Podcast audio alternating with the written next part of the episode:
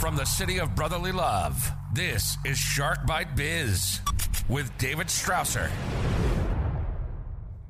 You did it again. You're at the 199th episode of Shark Bite Biz. I'm your rock star wannabe host, David Strausser, and this is your place to learn how to grow a business during complete global chaos. As always, this episode is brought to you by our amazing sponsors and SAP global platinum partner, Seidor. That's S E I D O R. If your business is ready to move off of QuickBooks, automate business processes, really take that next step up into a bigger tier one solution for your mom and pop shop to mid-sized business to large enterprise. Seidor and SAP got your back. Please reach out to them. Let's get back to today's episode. We're going to chat about effective ads in today's multifaceted environment. I mean, it's streaming, it's ads, it's YouTube it's Twitter, Facebook, even TV and traditional ads. I mean, it is crazy how many different types of ads and ad formats there are that exist today. And we're going to be talking about the tech behind that, which is the part being a techie myself that I found most intriguing. So, who do we have today? None other than Mike Vannelli. Mike is the head video producer with Envy Creative. In his role, Mike leads a production team to film commercials for online and TV ads. Mike has produced over 4,000 video ads to dates for hundreds of clients, including McDonald's, Warner Brothers, USAA, Costco, and more. Mike is no stranger to the film and TV industry, having spent 10 plus years in the business where he has produced TV shows and music videos for big name artists. Mike specializes in making sure each piece of content Envy Creative produces is unique and delivers the message the brand, product, or business is looking to convey to their target audience. Mike helps clients get more sales by producing great content, which leads to more people watching their videos. Envy Creative gets all kinds of services from explainer videos that focus on the product brand, or company to national TV campaigns that get a brand more known. So, hey, without further delay, let's bring Mike right on in here. Business strategy. Mike, welcome to Shark Bite Biz. You, my friend, you just became Shark Bait. Thanks for having me. Oh, no problem. Great pleasure to have you. We have a tradition on the show. Very first question we ask everybody What's your background? What's your experience? Basically, in a nutshell, tell us what makes Mike Mike. I'm the head video producer at Envy Creative, which is a uh, video production company and agency that makes uh, video content ads for brands, products, and businesses. So pretty much, we we like to joke and say it's the uh, it's the ads that you uh, hopefully don't skip on YouTube, but a lot of people do. But hopefully.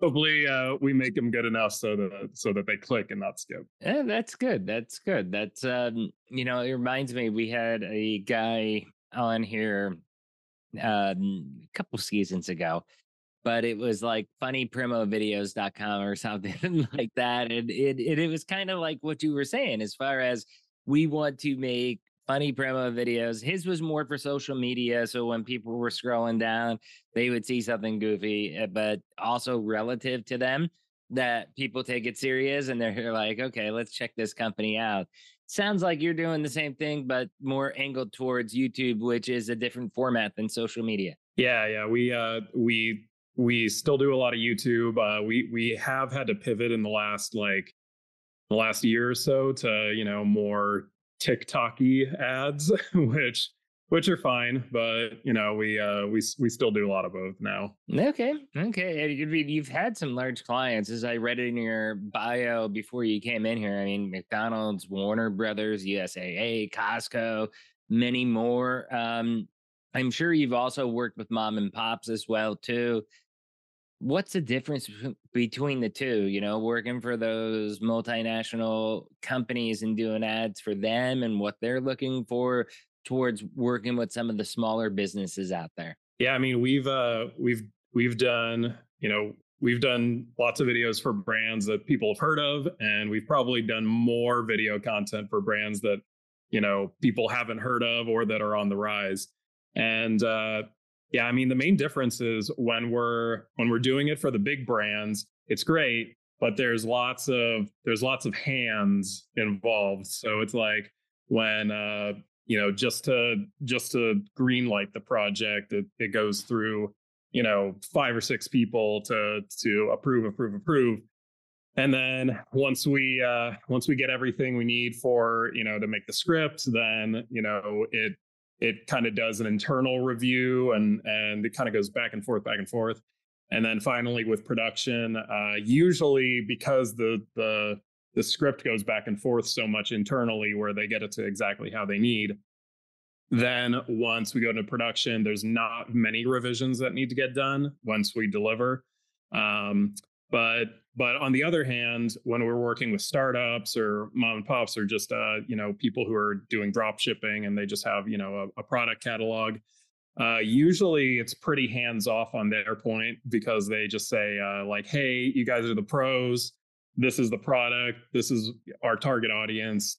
You know, do what you need." And then you know we Exactly. So we, you know, send them the script. They approve the script pretty much right away. Maybe a couple little things that they, you know, that they might need included, and then deliver. And they they kind of they kind of want it to, you know, get out as soon as possible, rather than the the big companies. They want it to be like exactly within the brand guidelines. So, but yeah, you know, like I said, we've worked with uh, you know big Fortune 500s, but we've worked with you know, just a, a guy who, you know, is uh, doing a startup from home. So, you know, and everybody in between. Wow, that's amazing. So, using your industry knowledge, I want to ask your permission before I go further. Okay. Can I put you on the hot seat? Okay. Okay. I'm going to put you in the hot seat right now because I want to get your there's you know an ad uh, first off i'm taking you know this is non-political show so we're taking politics out of it but there was a very controversial ad that came out a few weeks ago for a well-known alcoholic company let's just say that uh, how does something like that that you know actually get through the process with the process that that you said? I mean it sounds like they're saying oh they had no idea blah blah blah blamed it on mvp who suspended or whatever. Sounds like that's a scapegoat and that there was probably more buy-in than not. Uh, what what's your take on that type of situation? What probably what probably happened is uh is one of two things. And I'm sorry, I've got to ask you because it's very relevant and you're an expert in the space. Yeah, for sure. Yeah, so when we uh when we're getting all the like intake information for um for clients, they basically like the way that the way the clients at least what we do because we've done done over a thousand uh um or over 4000 ads for over a thousand clients. So our our thing is pretty streamlined so we got to the point where we don't even really do like send quotes via email or anything. We just have an order form uh, that that people use on our website. So we we know exactly what stuff costs. And so uh, one of the questions on our order form is um, the script that either we send you to approve or that you provide to us. Does it have to be exactly how it's written? Or when we're on set and we're making the video if we think something needs to change to you know better represent the brand or to sound more natural. So we ask them like is that okay or does it need to be exactly how it's written? And uh, probably like 90% of clients just say yeah modify it if you need to. You know we, we trust you guys because you know you guys are the pros.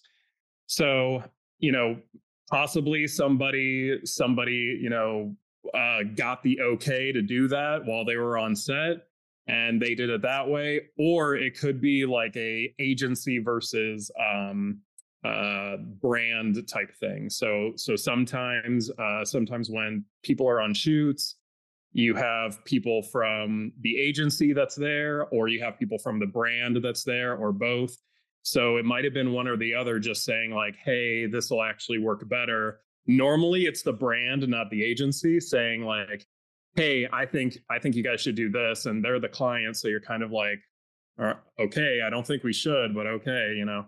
So, so that's usually probably what happened. Either that, or it was like somebody's idea that you know they just kind of kept pushing and then you know they were the one that had to approve it at the end and they said well it's my idea obviously i approve it and nobody else really saw it and they kind of trusted this person. So so yeah there's a lot of there's a lot of people involved would you consider okay and again put in perspective of who drinks i won't name names but i think probably everybody out there knows who i'm talking about. Um you know, considering the brand, considering who they target, their traditional advertising, stuff like that, and how hard this has actually hit their brand. Now, albeit right now, as we're recording, we're only like what two, three weeks out since it's actually happened, but it has had a major impact so far. Do you think it was a smart idea on their behalf to go forward with that? Because I'm of the the essence that hey, no press is bad press. You know, I don't care if someone writes something negative about me about the show. It's like, oh, good, I'm in an article. You know, like hell yeah, that that's awesome. But it seems like they may have taken it too far. I mean, is it possible to push the boundaries too far with some of that stuff to where the you know no press is uh, bad press type thing where you're getting the headlines or whatever actually really does have a permanent impact on the brand? Um, you know, you would think so, but it it really is, you know, it really does come down to it's like all all press is good press uh, because you know, like you said, they're you know they're in the headlines. They're you know their name is getting out there. People who may not have heard of them are now hearing about them a really good example is a a um, uh, another alcohol brand that had the same name as a uh, you know as a slang for the pandemic virus, and you know they you know they were they were trying to like think of something you know should we train should we change the brand name should it like what what should we do and you know they they kind of they kind of rolled with it. I know like a couple of their uh, a couple of their you know campaigns they kind of they didn't poke fun at themselves, but they kind of they they tried to get in front of it, you know, and they tried to say like, "Hey, we we know, we know, we know our." Yeah, we know our name is the same. So that's quite funny. But even if you look back, I mean, there's been instances of stuff like that that's happened in the past. Like, look at the one there was a payment system. Uh, I forget what it's called now, but uh, maybe it's Zelle. I, I, I forget, but originally it was called ISIS, um, and this was before this was before that they became a terrorist group. So with that, they actually had to re you know, like, okay, yeah, yeah, yeah, we don't want to have that name. And they ended up doing an actual rebrand. Yeah, I think I think when it's uh when it's not necessarily a household name yet and stuff like basically when you have the um w- when you have like enough space to rebrand where you're not you know again a household name then you know then you can pivot that way but you know if you're you've been around for a hundred years right it's hard to pivot that's crazy. So that was going down a fun rabbit hole. Thank you for sitting on the hot seat with that. I really, really appreciate that. So a lot of the stuff you do, though, I mean, you do do national TV campaigns. How do national TV campaigns pan out right now? Because except for special events, maybe like World Series, Super Bowl, I mean, even award shows aren't doing that good anymore. I mean, is the future with TV commercials or are they going to be more digital commercials i mean they're they're definitely going to be more digital in in our experience uh i mean we probably only do uh broadcast like tv broadcast commercials. We probably only do like maybe a couple a year now. Um and even even that is we produce it for online and it's something where our clients come back and say hey you know it's doing really well. We'd like to try to do like the broadcast route. Re-edit this and get it to 30 seconds. Yeah exactly. So so i mean you know we we like do archives of all of our projects so it's never it's never a case where we're like oh we don't have the footage or anything so so it's no big deal but uh but you know 99.9% of the projects we do we you know we gear towards uh digital and you know like i said you know we we I don't think in recent years we've ever done one where we specifically make it for broadcast. It's always clients coming back and saying, "Hey, you know, we'd like to move forward with this." Not even for the Super Bowl. You haven't done one of those. No, we haven't done a Super Bowl one yet. Hopefully, hopefully, you know, in the near future. Oh, after this podcast, you'll get offers all day. For sure. Yep. Definitely. Can't wait. So if you're okay, let's take TV campaign then versus web ad campaign. What's the difference in strategy, uh, mentality, creativeness that goes into like, okay, we're doing this for TV versus this is going to be for web? So, I mean, the biggest thing is just uh, grabbing the attention. Um, it, with with digital and web, it's grabbing the attention versus other pieces of content. Whereas on TV, you don't really need to grab their attention in the first few seconds because normally on TV, they're on a station or a channel, they're uh, they're watching it already, or you know, unless it's video on demand, like you're watching it off your DVR where you can just fast forward through the commercials. But I guess with broadcast, you have a little bit more. Um, you have a little more wiggle room on uh, on the attention grabbing aspect, except everything has to be a lot tighter so you so you don't have as much wiggle room on like how long it can be and and and stuff like that.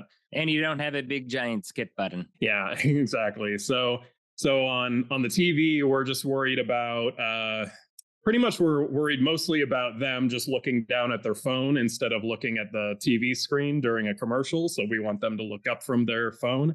But uh, on digital on web we have to make sure we grab their attention so they don't just scroll past or so they don't hit the hit the skip button for the for the client. What has been your most creative and or successful ad that you've created for the web? I'll tell you i'll tell you right now for me the one i wasn't this super bowl um because i don't remember the super bowl eagles ran it and it was a long night um but the super bowl before i remember where I think it was Coinbase. They just had a 30 second commercial with the QR code bouncing around the screen. That that to me was genius at the time. That that was different and that was like what's going on. That was really cool. Um do you have anything like that that you did that comes to mind? Um yeah, so we so so two two of them come to mind. One of them was a uh, was a commercial for a bidet company, and basically we had to um, we had to uh, we had to make it. You know, it we we couldn't necessarily like show people going to the bathroom and, and stuff like that.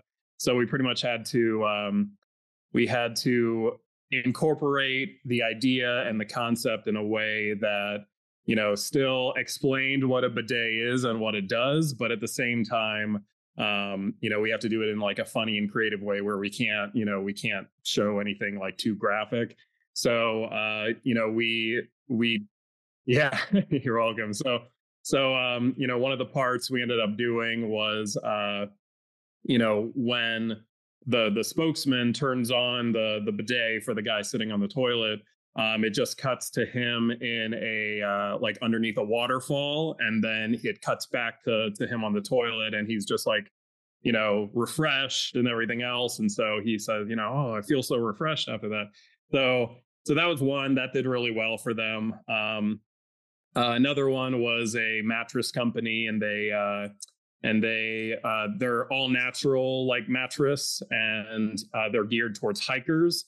And so we had to go out into the woods and we had to bring two mattresses. We had to bring theirs and a normal memory foam. And so we had to, you know, pretty much set up these two mattresses in the middle of the woods and uh, and show you know the the hikers coming over and laying down on the mattresses in the middle of the woods and yeah that was that was just kind of like a a big setup and kind of like a creative idea and that did really well for them too. You should have just had like uh casually as a an easter egg just like bigfoot walking in the background or a ufo just like casually like just in the background they just le- left it as an easter egg. So that people would stop scrolling and say hey. Like wait wait wait wait wait what's huh?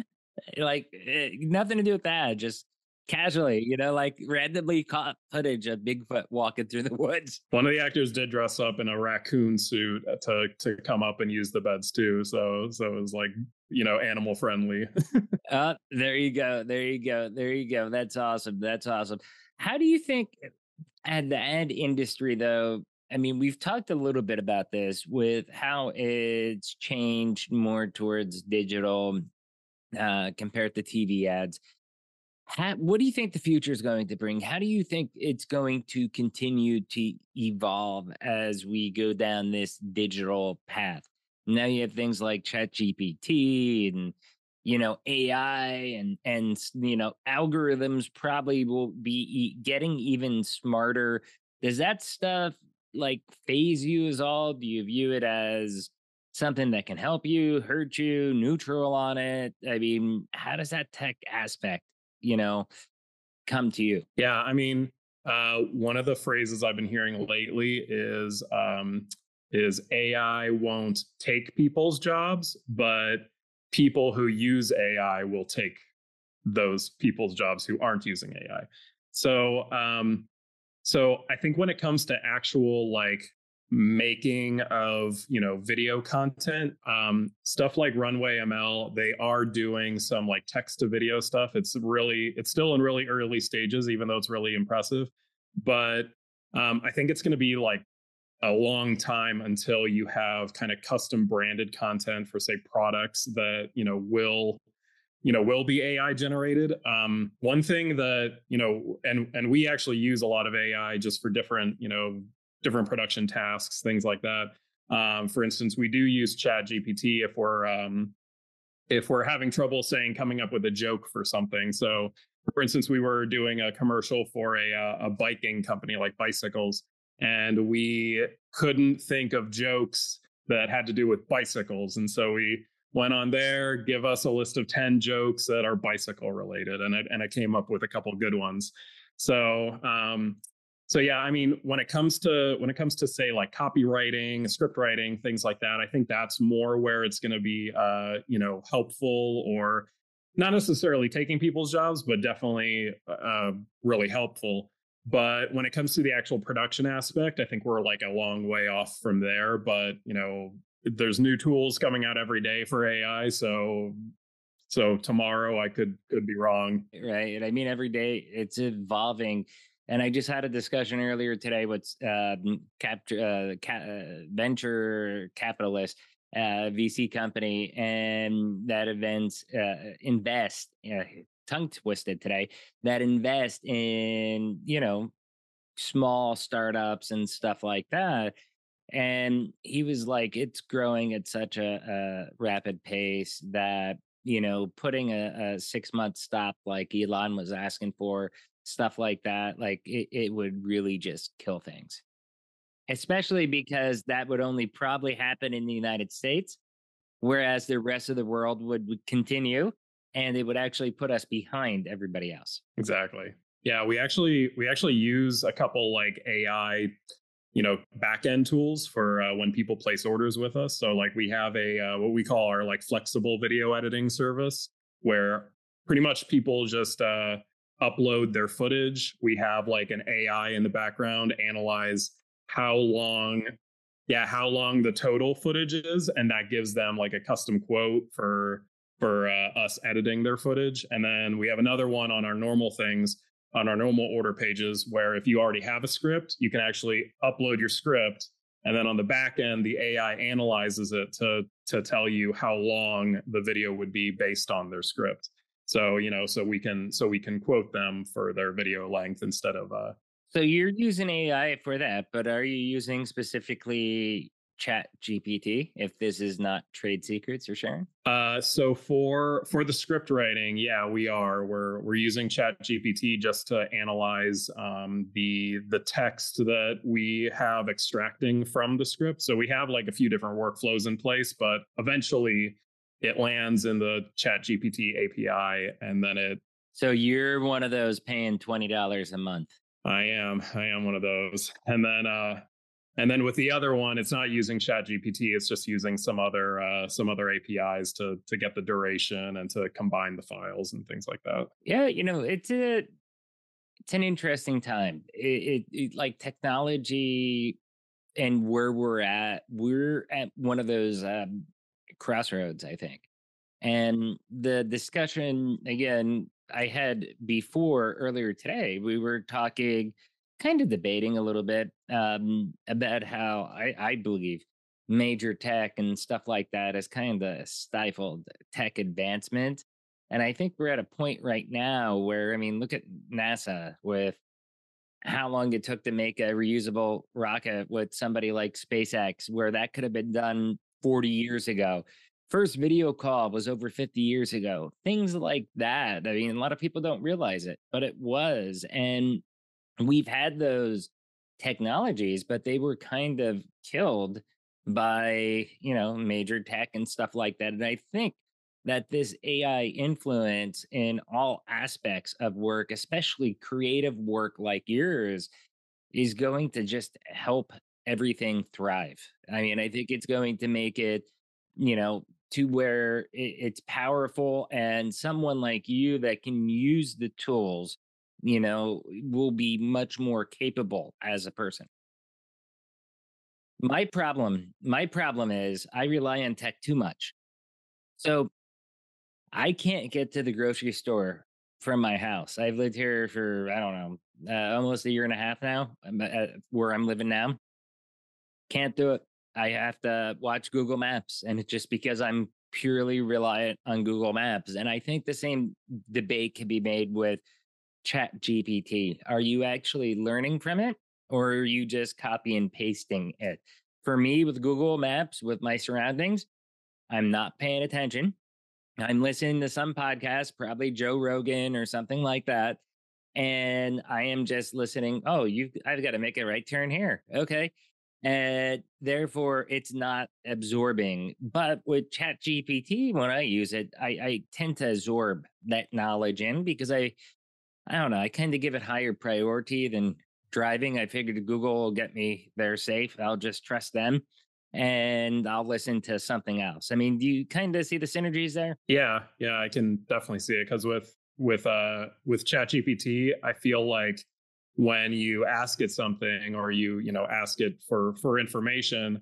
it's it's uh it's something you really want to know about rather than just um, you know oh like I'll, I'll, just skim through it. It's like normally if you if you put it in there it's something you really need information about or you really want to know about. So so uh, you'll read through it rather than you know you know just uh, reading through an article or something and trying to skim and find the find the information that you need now out of curiosity do you put it through like copyright checks stuff like that to make sure that it's not plagiarizing anything if you use the content.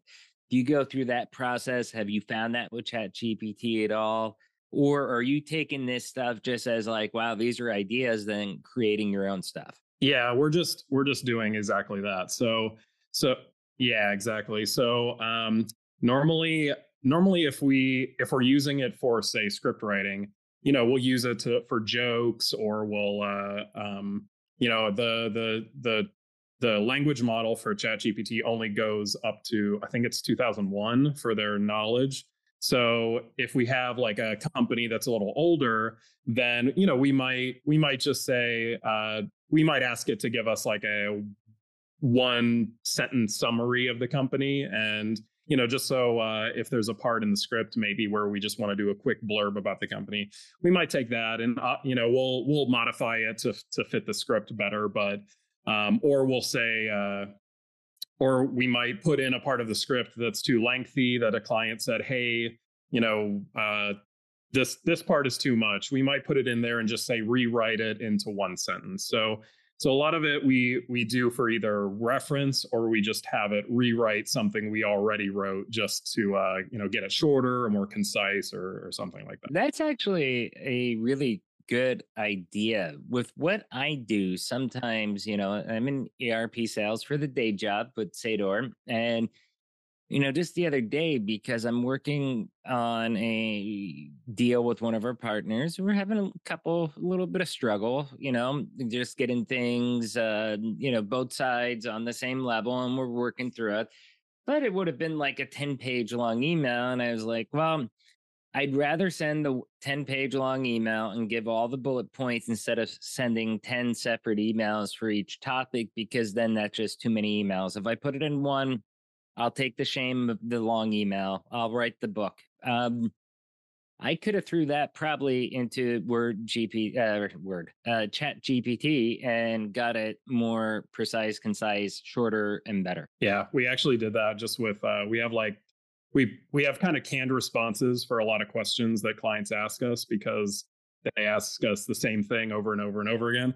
And so, um, and so we actually just went through the other week and went through like all of our responses that we do that, you know, we're probably, uh, you know, a couple paragraphs long and just put it into chat GPT and said, make this more concise while still retaining the information, make it just a couple sentences long and make it, you know, professional, but maybe a little more casual than formal. So, so now when we're replying to clients just with our like copy and paste can responses, it sounds like a little bit less formal that it came from like our our help page and and more like you know more what we want it to sound like. Yeah this has definitely turned into a uh martech uh conversation marketing technology but i love it. I hope yeah. you're liking it. Uh, so i guess with um marketing itself okay what kind uh we'll stick with the same theme if you're fine with that unless there's sure. something special you want to talk about but yeah. with marketing itself what other technologies are you using as part of your your marketing uh, solution stack to make sure to get your analytics that something you produce is going to work because even if you got to remember especially mom and pops they see an ad they'll be like, oh my God, that's brilliant, you know, but that doesn't mean it's going to work for their business.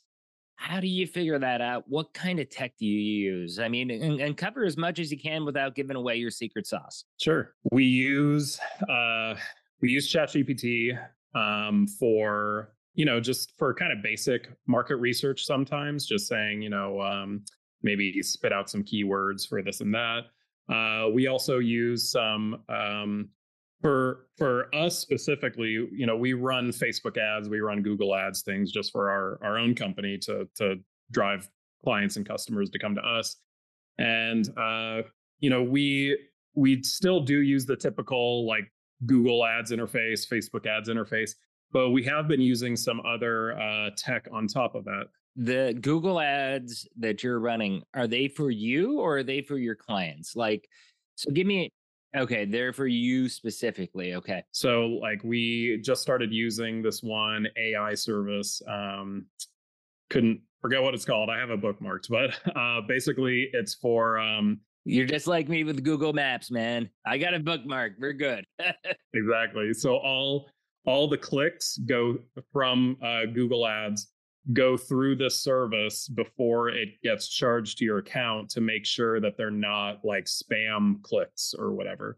So pretty much uh, we're not getting charged for you know spam clicks or clicks that weren't supposed to be it. I do spam clicks on companies I hate. Yeah, exactly. So so uh so we use that and then I'm kidding by the way. Oh, it's okay. so and then we use another one um uh, it's like a copywriting AI thing just to kind of help us. We we don't use it so much for the the exact ad wording, but we use it kind of as a jumping off point to um, to help us word like say Facebook ads or TikTok ads. Uh, just you know, because we know that people are only going to read one sentence before they maybe read the rest of the ad. So we just want to kind of grab their attention. That's kind of like a news article, you know, you, you, clickbaity, I guess you could say what I hate, see, now you put me on a rant. Thanks. Thanks, Mike. Um, what I hate are the clickbait articles where it's like so and so says this, and then you're four paragraphs in reading that they said, and then it's like, but that person actually didn't say this. This was the exact quote, but people think he means this. And it's like, what the? I, I hate those. I that drives me bonkers. Sorry, I just had to get that out there. Oh yeah, no, I agree.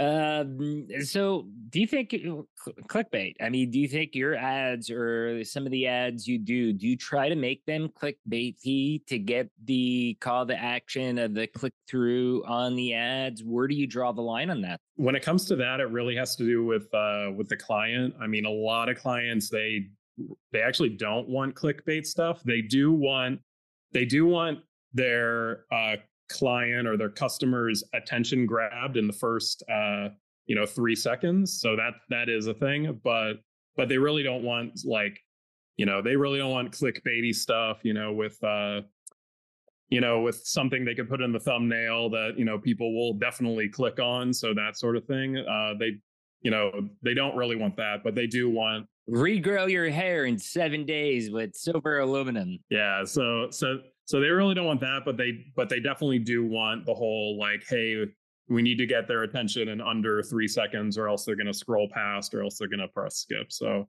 so that hasn't changed. How do you get past that challenge? Because that is hard. I mean, normally we do try to have something uh uh I guess compelling in the first three seconds. So we did a uh, we we did a commercial for a um, it was like a stock trading app, and so we we tried to think of something like, hey, what what can we put in the first three seconds of the video that might make somebody say, huh, this is a little bit interesting. Haven't seen this before. So we had um, so we had like a a Viking in a cafe that was talking about the app, like and and so uh, he was just standing there and waiting for his uh for his coffee.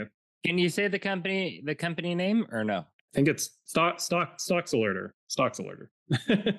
Because I kind of vaguely do remember perhaps seeing that. Like you're saying Viking in a cafe, and I remember. I mean, I don't know how many Viking in cafe uh, ads there are, but that is something I do vaguely remember seeing at some point. Uh, there was a during COVID, I did a lot of social media scrolling. So out of COVID, not so much. Um, if it did it happen during COVID? Yeah, more than likely it did. I made a commercial once. We used to have Dead Brand, uh, Dead House Coffee. Uh, I played off of uh, the zombies and stuff like that. Unfortunately, you know, I broke my back, had to get surgery. We ended up having to move right after. It was actually two surgeries, two major ones, because the first one failed and it reherniated bigger than what it was the first time. And I had to get surgery six weeks later. So between that and they jacked their prices up so high because of inflation, the cost of getting goods imported, all that stuff, that it was like, hey, this is like I'm making a dollar a bag at these prices, and I can't really charge more of a premium than we already are. So I I ended up calling it quits. But I did make an ad, and I think the people I got to do it did uh, did fabulous. And we did Dead House Coffee. You know, don't be a zombie. You know, get back to life. And we played off that theme that, like, hey, with a coffee brand, you know, you wake up, you're zombie in the morning okay and then you uh drink the uh you know you drink your coffee and it's like bam back to life. So what we had was the ad was somebody literally dressed up zombie makeup stuff like that getting out of bed like a zombie drilling trying to get the coffee made making the coffee then taking the sip bam, instant transformation uh, in a suit tie, and it's like, hello, sir, taking his first phone call of the day, working from home.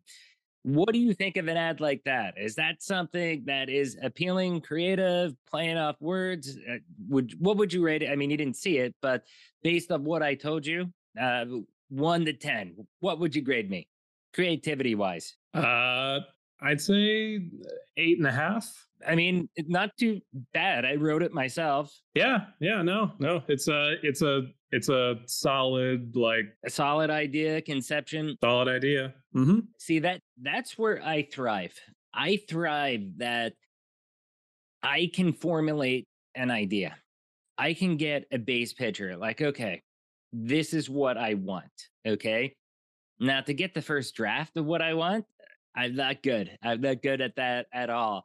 You've got to give me a draft of what I've asked for. And then from there, I can tell you everything that's wrong with what you did to get it to where I want it to be at. And my son, who watches this, he's our, our producer, just turned 20. So happy belated birthday. Um, you know, we've a lot of trial and error uh, with this. And, you know, he's young, but he started producing the show when he was 17, learned on his own. He didn't have the creative skill. So there was always some battles going back and forth as far as the image, the look, professionalism, you know, trying to get the right look and feel and building things from scratch. But now that he's been doing it for three years, he's kind of learned some of those skills and he's been able to make some nicer images. Like you've, I, eh, I'm assuming you've seen like podcast logo or some of the um, cover images that we have for the show or the outlines of it, stuff like that. I mean, it's pretty decent quality for being, you know, a home produced podcast. Yeah, I'd say. Yeah. I mean, he's come a long way. If you look at episode one, first season, 50 episodes, that was really trial and error. Not the greatest. I mean, sound was very imbalanced. You'd go from one segment to another, and, you know, he couldn't understand the concept of sound equalization, that it's got to be the same volume for everything throughout the whole episode it's like, dude, the the intro is ten times louder than what I say. Hey, welcome to Shark Bite Biz. You know, balance it out. We we've had to learn all that eh, uh, on the go, and he was under immense pressure to learn it and figure it out. But throughout the years, and we're about to hit our third year, you know, he was able to. I wouldn't say master it because we still have some hiccups every now and then, but I would say that he's probably about 80 85% the way there i think he's on the last stretch of becoming as far as a podcast producer you know designer that category and it's also helped him get a lot of side gigs too because people get his name he's listed on the credits on imdb he's listed on the credits on youtube spotify you know everywhere that we are people reach out and he's got a couple side gigs because of it so apparently he's making a good enough impression that people like what he does. Have you all gotten into producing podcasts at all? Because that's a huge business right now.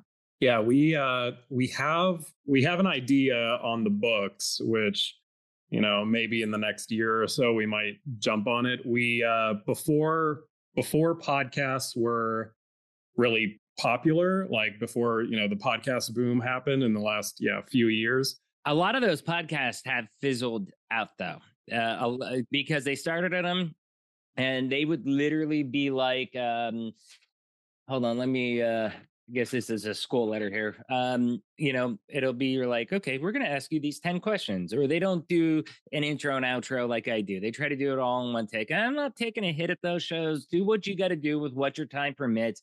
Creating content is important, but we've always put the quality of our show you know, first. Like I want it to look as professional as possible. And it took us time, but I think we're pretty, pretty close to being as perfect as we can. Still get hiccups. I mean, every now and then I get someone that like this morning's interview was in Vancouver. Okay. And the guy had a little shaky internet. I'm in Philly. We're far away. You know, it's going to be a little pixelated. I can't get around stuff like that. You know, there's nothing he can do either. But I was listening to a commentator this morning and they were talking about the future of a certain very famous um, newscaster that was let go of his position uh, you know within the last day of us recording this and like what's their future and they were talking about podcast and the podcast numbers of the people that are in this business like the cpm that they can make off revenue with podcasting is way more tv radio or anything else. Like it is huge if you find the right audience, build the audience, and can get them engaged. Yeah, definitely. Yeah, we we we tried uh kind of like a YouTube live um converted into podcast type thing. Uh like uh yeah, like over 3 years ago and and we tried that for a little while but the uh you know, but it was before the podcast kind of reboom happened and and stuff like that. So so you know we we did uh we did a handful of a handful of episodes, but didn't didn't really go anywhere. And it's not even a podcast anymore. I mean, podcast to me, if I would have went all in on audio, I don't think this show would still be here today. I went video first. I'm like, no, we're vodcast. Okay. We're doing video format. This show is made for video and the audio is secondary, which is cool because now Spotify has adopted that philosophy, and you can watch the video of this episode on Spotify now. Whereas just a year ago, you weren't able to unless you were pretty much like Joe Rogan or somebody like that. Yeah, and then on flip on the flip side, it's like YouTube just launched their podcast feature like last week. So yeah, which we have our podcast uh, listed. They, I, I guess they put us in the the beta for that. I've had it listed there for I don't know two, three months. It's been there for a while, but I don't know what the podcast feature is. You're marketing. What is it? How should I use it? I mean, as far as I can tell, it's it's just a playlist that you have in your YouTube creator studio called podcasts and you just put your podcast episodes in that playlist and that just tells YouTube that the people who want to you know, watch it or listen to it as a podcast, it kind of like just categorizes it as a podcast for for users. That's that's what uh that's my understanding. That's all it does. So it just it just messes tweaks the algorithm of who who finds your content essentially. It's kind of like with shorts, how you used to have to put like a hashtag shorts to be able to tell YouTube like, hey, this is this is a YouTube short. So I think that's kind of like that direction where it's just telling YouTube like, "Hey, this is a podcast." Okay, okay, yeah, because we have. Uh, luckily, I've always used playlists. It was actually a guest that told me, you know, uh, one of the secrets for YouTube is that when you share your links, if you're doing a podcast like mine or a vodcast, that what you need to do is don't share the main video link. Share since I do my shows in seasons I have them broken out. We're in season six right now. So I'll share like your episode. It'll be shared out with the season six um, link. So that way, then people will see all the other episodes in the season instead of other random videos by other artists. And that has actually gotten us uh, to grow, I think, to the area that we're at now. I mean, we just surpassed 16,000 business owners that are subscribed to the channel. Um, well, besides my three kids who I forced to to subscribe, but it's something I think that has definitely helped us accelerate growth because once I started doing that, like two three months later, enormous growth on YouTube. The amount of subscribers, return visits, which was pretty much flat. People were clicking in for an episode that interested them and then or because it's someone they know or someone famous but they won't come back. Now that we started doing that like our, our return visits are probably about 45% of our traffic uh, which i think is pretty good for a niche business show that targets business owners solopreneurs you know executives people like that. Uh, that might not want to listen to each and every episode because it might not be a topic of their interest. Anyways, uh, uh, last question for you. Any words of advice for young creative minds out there? Um, just if you're if you're creative and you're just pushing forward, just keep going with it. um, you know, if if you're ups and downs, right? Yeah, I I I heard recently somebody just say like, "Hey, you know, it's okay to look at other people and what they're doing, but that but don't necessarily measure your success by you know where where that other person is because you know they might have like different circumstances than you so you know don't don't measure it that way. Well that's exactly what i do with the show and that's what i tell people like they'll be like oh, oh 16,000 subscribers like that's not that many. And I'm like, hold on, like these are 16,000 mostly small to mid sized business owners, managers, directors, uh, executives. Okay. This is a niche audience built out for those. Having 16,000 of those with, and, and about 75% of the audience is USA based. Uh, the other 20%, I would say, is still English speaking based between UK, Canada, Australia, New Zealand, and then 5% like India or places like that. Um, that's pretty a pretty solid audience growth. Pretty respectable. Yeah, it is. I mean, if the audio version is even better, it's 90% USA. So that's where for me, I, I mean, I think it's huge. I, I think that I I can't measure it. If I did another topic, sports, if I did politics or whatever, I would probably have 10 times more. But I'm going for a specific niche, for a specific mindset of people that are specifically looking for what we call the three G's personal growth, professional growth, and business growth. So I try not to measure myself amongst others in those regards unless they're going after that same niche. Does that make sense? Yeah, that's that's definitely choose your niche and go forward from there. Yeah, exactly, exactly. So, hey, anyways, Mike, this has been amazing. Please do me a favor, tell me where can people find out more information about you, more about your company, Envy Creative how can they find you on the interwebs, man? Sure. So uh, on any of the socials, we're Think Envy. So T H I N K E N V Y. Same thing for the website. So it's thinkenvy.com. And then you can uh, you can read read more and watch more about us there. And then um, if uh, if if you want to place an order for video content, you just click order now. You go through a quick uh, order form, and you can either just place an order right away for us to get started, or you can always just save the quote for later and uh, you get an instant quote. So there's no like going back and forth for two weeks or hopping on calls unless you're into that sort of thing. So, so for solopreneurs, I, again, hotspot. Uh, I know it varies, but give uh, our listeners out there an idea if you can. Solopreneurs, small businesses. I mean, what's your starting price point? That way, they're more attracted. Yeah. So for uh, for um, for our like TikTok, UGC vertical videos, as well as our kind of typical product drop shipping videos that go on like Amazon pages. Those uh, those start around two hundred dollars, uh, and that includes wow, that, yeah, well, that two two hundred, not not two thousand. Yes, two hundred. I swear to God, you were going to say two thousand. and that includes uh, script writing and everything. And then um, normally our like commercial style uh, starts around 400 and then we have a uh, media package which is uh, kind of our most popular and that includes um, that includes video ads and photos and how to's and scripts and gifts and that's around 2500 but that that's pretty much like hey i need stuff for every i need stuff for my website and for our all of our platforms and everything and that's kind of where you go from there Wow, that's that's amazing. Like kudos to you, kudos to your company because uh, you are definitely I mean, this is the perfect show for you with the type of businesses that we cater to again, the niche we were just talking about.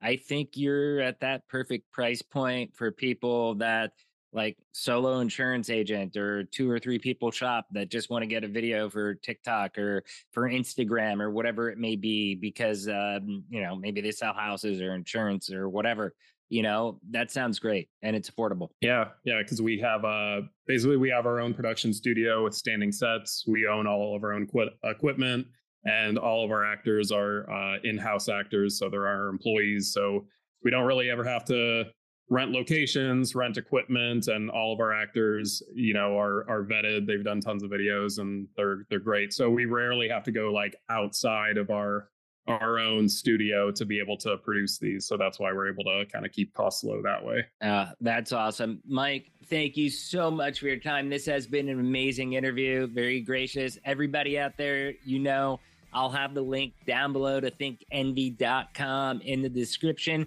Mike, thank you again, my man. Happy to be here. Yep. Cheers. Thanks. Wow, that was such an incredible interview with Mike, wasn't it? I totally loved it. And we'll get into that in a minute.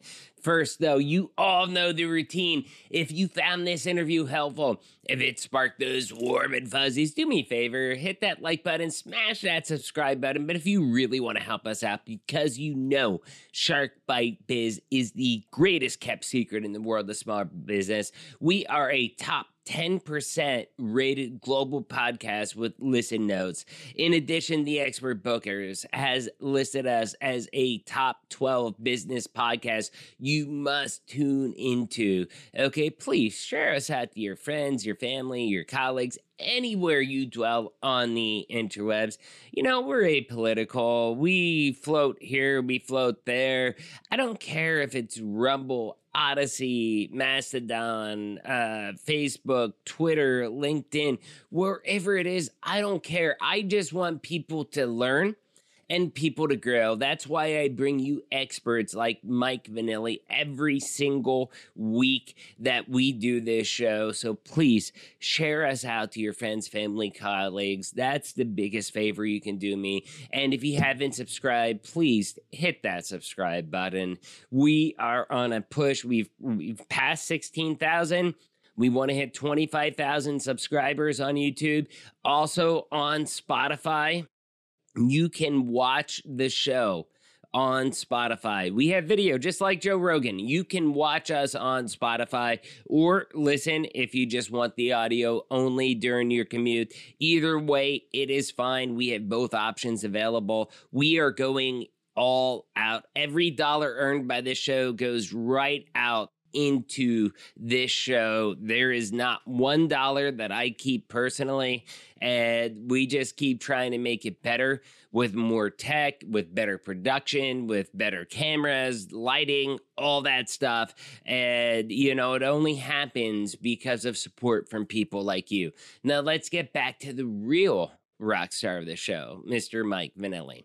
So I am all about biz dev, business development, stuff like that. I love ads, marketing, you know, anything that can bring people to a product or a company. However, and you know, many longtime fans of the show know that I have a degree in information sciences and technology from Penn State. Uh, but with that aside, you know, I do have a tech side of me and I love technology. And the techie of me actually grabbed the hold of this episode and hijacked it and probably went a different direction than what Mike was hoping for. But hey, he went with the flow and it was amazing conversation. And we went down the rabbit hole with ChatGPT. There are many people like myself that have no idea how to use ChatGPT. Okay, let me rephrase that. I know how to use Chat GPT. That's not an issue. I don't know how to optimize it or maximize the use of ChatGPT as effectively as we should. And that is something that Mike taught me during this interview. This is why I do this podcast. I do this very show to learn some of the tricks of the trade of some of the best experts out there. And Mike had taught me during this interview one of the best top things I could have learned. And in fact, after this interview, I put in effect immediately some of the things that he told me we have a BDR business development representative. We have sales reps. They're out there prospecting hard. We're building pipeline right now for my day job at Seidor USA. I'm the VP of Biz Dev, as you all know there. But, anyways, what we're trying to do is we're trying to build pipeline. And, you know, the message is we have all this automation, we have some crazy stuff going on. It is really gnarly, but we were not getting an ROI. We were not getting people answering one here or there, but that's about it. And then I had this interview with Mike. It has changed my life, like literally, because what he told us during this interview was well, what I'll do is when I have a longer ad that's for the web and I need to make it shorter for TV or whatever, uh, whatever reason he basically said that he will feed into ChatGPT, hey, keep the key points of this, but make it more concise. What did we do? We took all our prospecting emails, okay, and we fed it into ChatGPT and we said, rewrite this, keep the key points, make this more concise, okay? This is all original material. And it basically rewrote our five paragraph messages, which Personally, I were not I, I was not a fan of that originally, but I don't force people to do what I believe. I give them the option, you know, you've got to do trial and error and you have to learn. And I had told them that they needed shorter mes- shorter messages to begin with. And with that, they ended up uh, Jake on my team specifically went through him and I and we re- recreated his first three messages. When we recreated those, it took a five paragraph message down to three sentences while keeping all the core values. Since then, in one week of piloting that, okay, we have gotten more responses than we have over the past two months. Now, to be truthful, I want to be transparent. You know, I'm not going to fluff it and stuff like that we got negative responses, but we got people responding, which is key because that is the first step. Timing is everything. And getting people to respond, meaning that the message is resonating, it's just not the right time for them to migrate or move to a new ERP solution. So for me, that's a huge difference. And Mike giving me an idea like this will actually make a huge difference with how I operate as the VP of business development for Seidor going forward with our sales team and our BDR team. And it's really, I mean, we're we're full on embracing technology. And now we're kind of understanding the full-blown specs of the technology.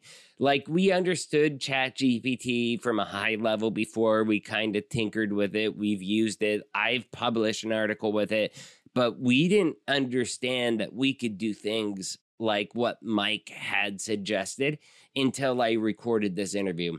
This was life changing for me. And that reiterates what this show is about. It is about the three G's personal growth, professional growth, business growth. Okay. I found all three of those right here in this single episode. So, Mike, huge shout out. Thank you so much. You may have changed the way that our business operates going forward just from this one single 40 ish minute interview that we did. Awesome stuff, Mike. Thank you so much for sharing your tips and your tricks. Uh, you know, which for me personally, again, it's going to make a huge difference. I practice what I preach. And I'm sure people listening you're going to get similar ideas. Okay. You're going to be like, okay, well, what they were talking about won't work for me, but what if I try it out like that? Hey, try it out, test it. I mean, worst case scenario, it output something that you don't like. You tweak it a little bit to game the system, and bing, bang, boom, you have a result that works for you. And I'm sure that the people out there listening or watching this episode are going to get a lot of ideas and value out of what you shared with us. You rock and keep doing what you're doing, my friend, because you're helping small to large businesses grow and thrive with the ads that you're creating. Question of the day Have you used ChatGPT to make your content better? Please leave a comment down below. You can comment on a lot of platforms, mostly YouTube, mostly Spotify, but I'd love to hear feedback from you all. One thing I think we are missing with this show as we go to our milestone 200th episode next week is more engagement from our fans, more engagement. We have so many silent watchers that watch episodes that they'll ping me privately, like, oh, I love what I saw. This has taught me so much, especially like Donna Sardurlo talking about uh, LinkedIn and LinkedIn profile optimization, stuff like that. But actually engaging with the content so that way others can hear your thoughts and opinion so important. Please engage with the channel, engage with us. Let's build a community of like minded folk that are out there trying to do business not better, but smarter. Okay. Do you want to be on the show? If so, send out an email interviews at sharkbitebiz.com. Please, if you're watching on YouTube or you're checking out our Spotify page, you can join us for th- as little as $3 a month. That will get you a baby shark status. And every, like I said earlier, every dollar we get goes right into the show. And one last final shout out to our sponsor, Seidor. You know, this would not be possible without them, without them buying into the mission of what we're doing. So if you're on QuickBooks, if you're on an antiquated ERP solution, it's time to move up to the next level. Please reach out to me, reach out seidor.com, let them know that you saw us on Shark Bite Biz.